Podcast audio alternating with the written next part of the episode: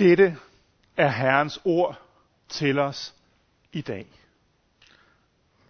Tak Jakob, og lad os bede sammen. Almægtige himmelske far, vi takker dig for Davids salme til dig, og Davids udfordring til os, om at udfordre os selv og sige, min sjæl, pris Herren. Og Herre, vi beder, at vi denne dag må opleve, at du bliver levende for os. At det bliver levende for os, hvorfor at vi priser dig. At målet for vores lovstang står klart for os. At vi må se, hvem du er, hvad du har gjort for os, og vores hjerter må prise dig. Det beder vi om. I Jesu navn. Amen.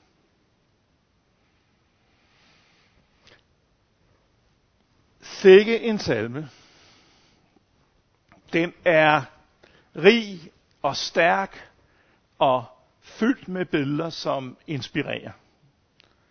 Det er en salme, som har mange vendinger, som bliver brugt i bøn, i øh, liturgien, i mange kirkesamfund, og den har også inspireret mange salmedigter og sangskrivere.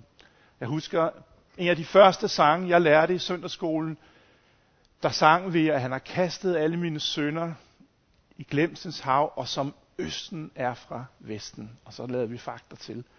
Det kommer herfra. Øhm, og det er stærk digteri, det er stærk poesi, som salmernes bog jo er det. Hvis vi sådan skal lige blive ved med lidt lille tema om, hvad man skal lægge mærke til, når man læser en salme, så er det her, den her salme måske præmieeksemplet på den her digteform, hvor at man bruger det, man kalder for bikolon, eller som jeg har prøvet at oversætte til to meninger. Som for eksempel, når, når David siger, han øver retfærdighed og ret mod alle undertrykte.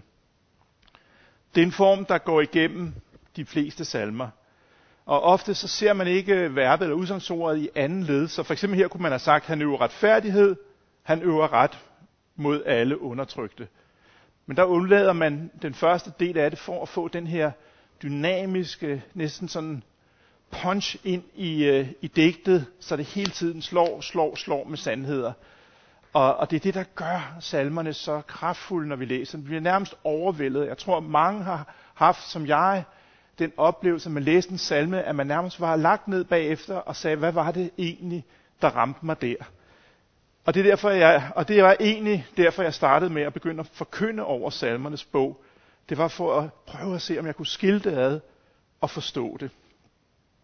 Men når vi læser salme 103, og jeg vil opfordre jer til at læse salme 103 en gang til mere i eftermiddag, og måske i den kommende uge, så prøv at lægge mærke til de her mange bikoler, to meninger, og den dynamik og dybde og mening, som det giver i sammenhængen.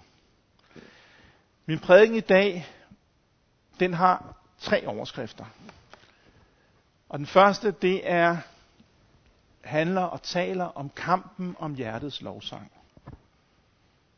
Den kamp, der foregår i os om at prise Herren, og som salmen indledes med. Det andet, jeg vil tale om, det er lovsangens årsag. Hvad er det, vi lovsynger? Hvad er det, vi priser? Og til sidst vil vi tale om lovsangens fællesskab. Vi er ikke alene. Vi er sammen som menighed, som skabning om at prise Gud. Kampen om hjertets lovsang. Når man læser de første to vers, så lægger man mærke til, at David ikke taler. Så kan man lægge mærke til, at David han taler ikke til Gud. Og han taler heller ikke øh, til menigheden, som på det her tidspunkt også er hans folk. Han taler til sig selv. Han taler til sit, sin sjæl, til sit hjerte, til sine tanker og siger, min sjæl pris Herren.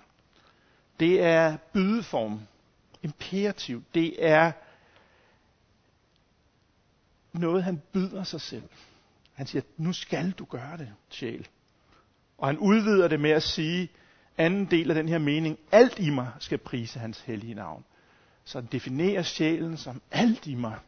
Så det er stort, det er omfattende, det fylder i hans liv. Han tager fat i sig selv. Og, og hvorfor gør han det? Er, det? er det nødvendigt at sige til sig selv, min Gud, min, min pris Gud, alt i mig, pris Gud. Og jeg ved ikke, hvordan I har det. Men for mig er det tit nødvendigt. Der er, der er så meget andet, der vil have min opmærksomhed. Vi bombarderes med indtryk og informationer og mails og tekstbeskeder og opslag og henvendelser i en stadig, stadig strøm. Og det bliver, man kan sige, som jeg ofte siger, det bliver kun værre. Og det kan være svært at finde ro til at prise Gud. Tid, fokus, rum til at prise Gud. Det er en kamp at finde fokuseret tid til Gud. Og jeg tror, det er en kamp for alle. Jeg tror ikke, det kommer af sig selv. Sidste uge, der, øh, der foreslog Pauline, at man kunne finde en app, som hed One Minute App. Og, og jeg har downloadet den, og øh, jeg synes faktisk i onsdags, da den fortalte mig, at nu var jeg på en tre dage winning streak, at det føltes, det føltes godt. Men det var bare nogle få minutter, par gange om dagen, med fokus på, hvem Gud er, og hvad han har gjort for mig. Og det har været, det har været dejligt, og jeg vil opfordre jer til det. Hvis det er der, I starter, så, så gør det. Find den app, og, og prøv at have den her daglige frekvens af, af lovsang, for det smitter. Det smitter af i andre tider og andre situationer. Men der er også en dybere kamp. Vi skal prise Gud i modsætning til at glemme Guds velgærninger imod os. Så når vi, når vi priser Gud, så husker vi alt det gode, som Gud har gjort for os. Og det fortsætter de næste tre vers med at forklare, hvad det er, Gud gør.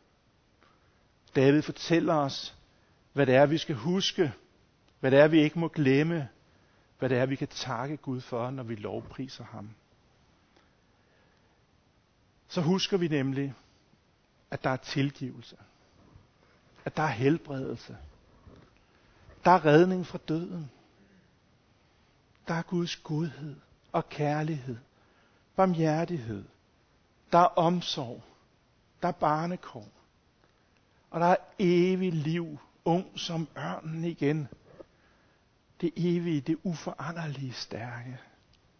Det er Guds gaver til os. Det er Guds velsignelser. Og det er kun Gud, som kan give os de her frelsende velsignelser. Kun Gud. Og hvorfor er det så, vi må sige, min sjæl pris Gud? Er det fordi, at vi så let kommer til at søge vores frelse i alt muligt andet? Kan vores job, vores karriere frelse os? Kan vores anseelse frelse os? Kan sommerferierne i de varme lande frelse os? Kan det lækre sommerhus frelse os? Kan andres påskyndelse og anerkendelse frelse os? Alligevel så trænger der så mange ting i os, ind på os, som ligesom stiller spørgsmålet, er du god nok? Kan du bestå livets prøve? Er du god nok? Men de kan alligevel, de ting, der vi prøver at bevise os selv med, de kan aldrig redde os. Det første bud er klart. Du må ikke have andre guder end mig, siger Herren. Der er ingen anden værdig vores lovsang. Lovsangen, det er at varme sig i Guds kærlighed. I stedet for at rette vores længsel mod den kolde verden rundt omkring os. Lovsang er at se ud af dig selv, se opad mod Gud, og ikke indad og finde egne løsninger. Min sjæl pris Herren. Svaret er hos Gud. Svaret kommer oppefra, fra Gud. I de næste vers, fra vers 6 til 19, så går David videre fra at beskrive Guds velgærninger til at beskrive Gud selv. Guds personlighed. Og det er en beskrivelse af Gud, som har dybe rødder i Guds ord til os. Og David taler i vers 7 om, at Gud talte til Moses. Og der siger, der står der, at Herren gik forbi ham, altså gik forbi Moses, og råbte, Herren er Herren, Herren er en barmhjertig og nådig Gud, sen til vrede og rig på troskab og sandhed. Moses får lov at se en afskygning af Gud og høre fra Gud. Og Gud råber disse ord til Moses. Herren, Herren er en barmhjertig og nådig Gud, sen til vrede og rig på troskab og sandhed. Det er Guds ord til Moses. Og det er Guds ord til dig. Det er Gud, der taler. Og salme 103 er Guds pagts ord til dig. Det er funderet i, hvad Gud gør for dig. Det fungerer, funderet i, salme 103, hvem Gud er. Ankeret er Gud uforanderlig, uforandret, men evig kærlighed til dig. Og når vi taler om, at Gud er kærlighed, så er det måske ofte det, der er nemmest at få opbakning til, både i og også uden for kirken. Jeg tror mange mennesker vil sige, at de godt vil tro på en kærlig Gud. Og nogle gange kommer det tilbage den anden vej også og siger, hvis Gud er kærlighed, hvordan kan det så være? Og så kan vi tale om ondskab og katastrofer. Og måske er billedet af en kærlig Gud også et billede af en Gud, der bekræfter mig, som accepterer mig, og i virkeligheden lader mig være. Sørger for gode ting, vi kan nemt komme øh, til at snævre Guds kærlighed ind til vores eget billede og vores egen forestilling. Men side, øh, vers 6-9, det er sådan et helt katalog over Guds kærlighed. Og hvordan Guds kærlighed er. Vores lovsangsmål. Og jeg ser ligesom igennem teksten tre hovedtråde, som jeg gerne vil tale lidt om. For det første at det er trofast kærlighed, og for det andet, at det er storslået kærlighed, og for det tredje, at det er retfærdig kærlighed.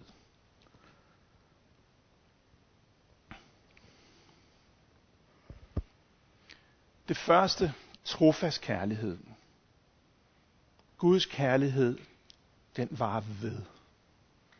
Vers 8, den er rig på troskab. Vers 17, men Herres troskab var fra evighed til evighed. Guds kærlighed er trofast. Den er evig. Og vi synger, med en evig kærlighed elsker du mig. Og det gør Gud.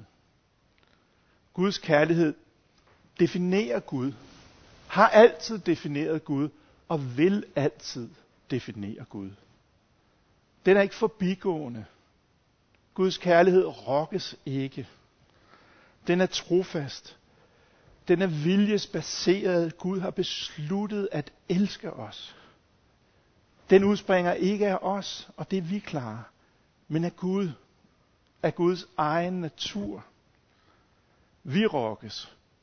Vi vakler. Men Guds kærlighed er evig og trofast og ubrydelig. Og for det andet, det er storslået kærlighed. Det er ikke fedtet eller småligt eller transaktionelt eller nære på nogen måde. Nej, det er så højt som himlen over jorden. så langt som øst fra vest. Som en far er barmhjertig mod sine børn. 11 og 12 taler om endeløshed i beskrivelsen af Gud. Vi mærker, at Gud elsker os med hele paletten af følelser. Han er rig på troskab.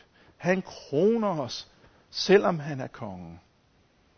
Det er en dyb følelsesmæssig engagerethed for Gud ind i vores liv. Det er gavmild kærlighed. Det er næsten øssel kærlighed. Nogle har kaldt det skandaløs kærlighed. Hvordan kan du Gud elske på den måde? Men det er der Gud er. Det er storslået. Og det tredje element, det er også en retfærdig kærlighed. Herren øver retfærdighed. Herren anklager ikke for evigt. Han gengælder os ikke vores sønder og lønner os ikke efter vores skyld. Det er ikke en ligegyldig kærlighed. Det er ikke ligeglad. Det er ikke det ene og det andet. Nej, Gud han ser retfærdigheden, og han ser uretfærdigheden.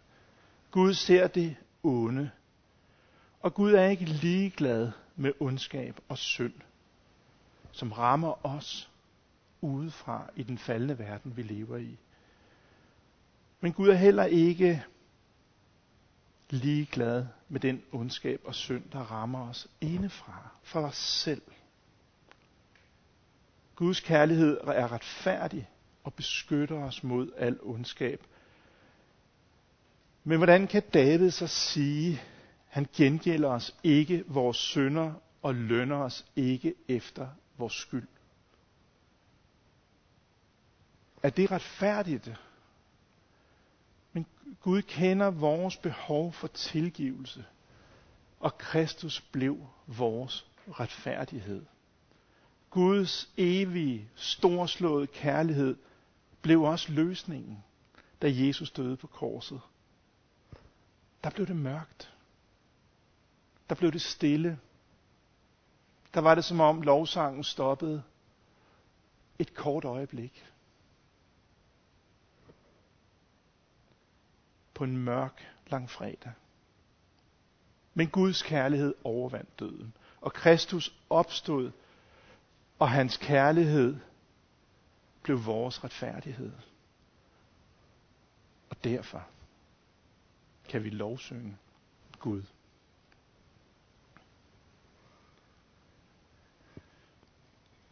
Var Guds kærlighed ikke evig og trofast, så var det kun følelser forbigående. Var Guds kærlighed ikke storslået, så var den steril og ikke særlig rummende og ikke særlig spændende, begrænset. Og var den ikke retfærdig, så ville vi være fortabte. Men Guds kærlighed er trofast og storslået og retfærdig.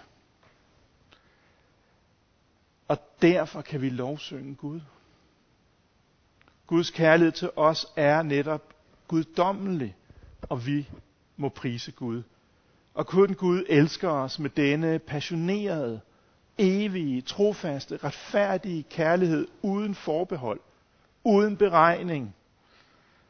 Og det er derfor, vi lovsynger Gud. Vi begyndte, eller David begyndte med sig selv, vi begyndte med os selv og sagde, min sjæl pris Herren, men vi slutter i salme 103 med lovsangens fællesskab. Vi kan prise Gud, fordi han elsker os med en evig, trofast, storslået kærlighed. Men nu kan vi også opfordre alle til at prise Gud. Hele hans folk og hele skabningen. Vi er en del af et endeløst hav af lovsang til Gud. Skaberværket er skabt til at lovsynge Gud. Vi er vundet til at lovsynge Gud.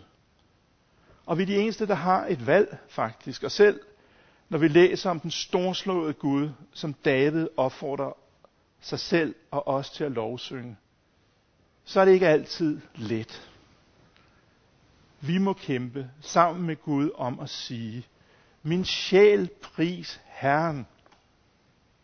Vi må forkynde Guds velgærninger. Og ikke glemme, at kun hos Gud er der frelse. Kun hos Gud er der evig guddommelig kærlighed. Kun Gud har overvundet alt det onde omkring os og i os ved Kristi død.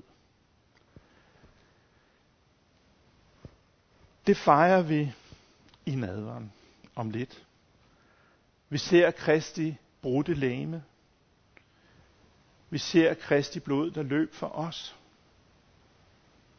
Han lønner os ikke efter vores skyld, men frelser os. Alt er betalt. Min sjæl, pris Herren. Amen.